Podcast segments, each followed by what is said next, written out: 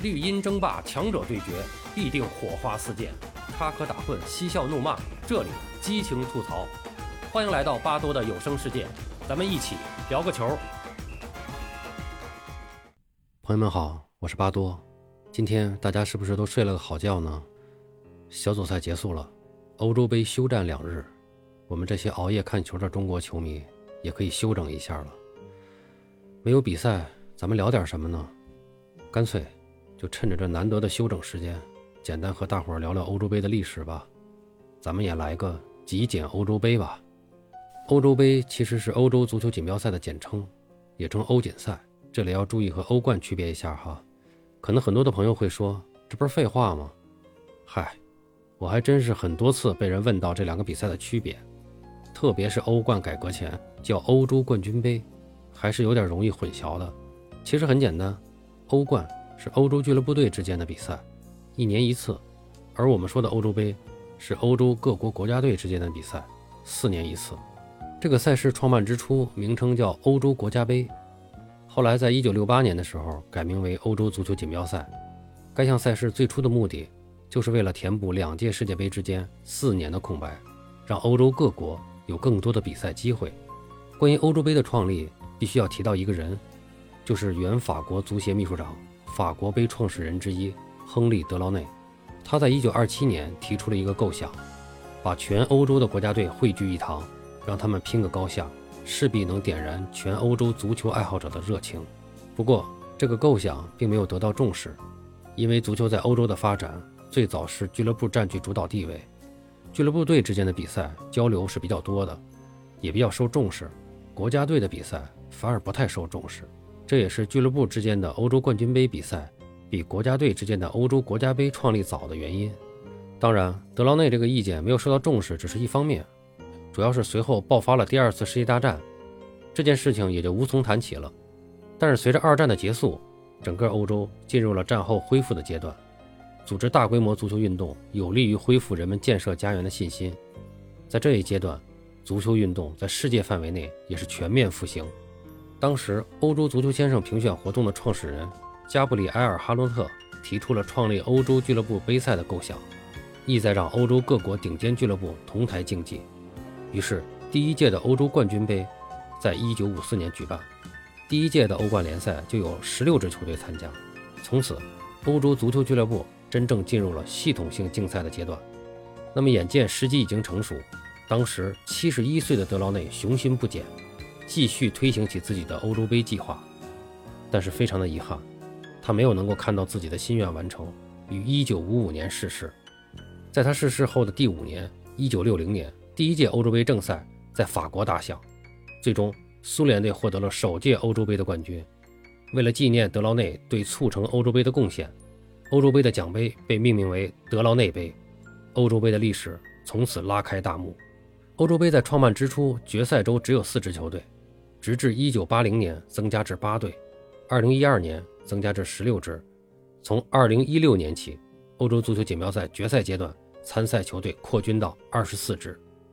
到本届大赛之前，每四年一届，已经举办了十五届。在这十五届比赛中，共有十支国家队获得过欧洲杯冠军，其中德国、西班牙获得的次数最多，都是三次；法国获得了两次，还有前苏联、意大利。捷克和斯洛伐克、荷兰、丹麦、希腊和葡萄牙各获得过一次。这里要说明一下，捷克和斯洛伐克当时还是一个国家，现在是已经变成了两个国家。两支国家队也都是欧洲杯的常客。而德国的三次冠军，前两次实际上是联邦德国获得的，也就是我们俗称的西德。第三次，也就是1996年欧洲杯夺冠的德国，是两德统一后的德国。当届的最佳球员萨姆尔正是原东德球员，他也是唯一一个以自由中卫身份获得最佳球员的队员。那么说到欧洲杯的最佳球员，很多我们耳熟能详的球星都曾经获得过该项殊荣，比如意大利的传奇门将佐夫，联邦德国的盖德穆勒、鲁梅尼格，法国的普拉蒂尼、齐达内，西班牙的伊涅斯塔等等。而法国的普拉蒂尼在1984年欧洲杯上不光是最佳球员。还以九个进球的成绩摘得金靴，也是到目前为止单届进球最多的球员。在历届杯赛的总进球榜上，在本届杯赛开打前，榜首是由普拉蒂尼和 C 罗共同保持的九球纪录。但我们知道，本届杯赛上，C 罗小组赛已经打入五球，以十四个进球高居欧洲杯总进球榜头名。C 罗的十四个进球是在他参加的五届欧洲杯上打进的，但他还没有获得过最佳射手称号。本届比赛，如果葡萄牙能够走得远一些，他是非常有机会弥补这个遗憾的。同时，C 罗还保持着参加欧洲杯场次最多的纪录，目前已经出场二十四次，可以说遥遥领先十八次出场的第二名施韦因施泰格和十七场的第三名布冯，而这个纪录还在持续提升。从一九六零年到二零二零年，欧洲杯走过了一甲子的历程，不管在东方还是西方，六十都暗合着圆满的意味。欧足联的官员们也想利用这次盛会的机会，重新体现一下欧洲的团结。为了纪念欧洲杯诞生六十周年，体现二零二零欧洲杯的特殊性，欧足联决定一改往年每届欧洲杯都只在一个国家举办的做法，让这届欧洲杯的举办地分散到十二个国家，由十二座具备深厚足球底蕴或者优质比赛场馆的城市来联合举办。所以本届比赛并没有东道主。说起东道主，插个小话题：通常奥运会是由城市来举办，而世界杯和欧洲杯通常都是由国家来主办。那么这点是不同的，所以我们会说，洛杉矶奥运会、巴塞罗那奥运会、北京奥运会，这些都是城市名。而说到世界杯、欧洲杯的时候，我们就会说，美国世界杯、意大利世界杯、法国世界杯、日韩世界杯，那这些都是国家名。另外，大型洲际足球比赛，日韩联办世界杯并不是首次，首次联办的洲际足球比赛恰恰是欧洲杯，两千年。第十一届欧洲杯由荷兰和比利时联合承办，随后又出现过多次两国联合承办的欧洲杯，比如零八年奥地利和瑞士联合承办，二零一二年波兰和乌克兰联合承办。随着时间的推移，十二个举办城市也出现了各种各样的情况，最终本届赛事确定了在罗马、巴库、哥本哈根、圣彼得堡、阿姆斯特丹、布加勒斯特、伦敦、格拉斯哥、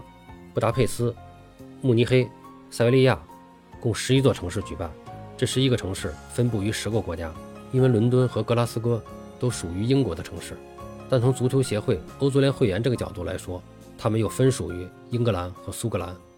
好了，今天我们就聊这么多。关于历史上的欧洲杯，还有很多值得聊聊的故事和传奇，我们插空接着聊。也请大家别忘了订阅我的专辑哦。谢谢收听，咱们下期再见。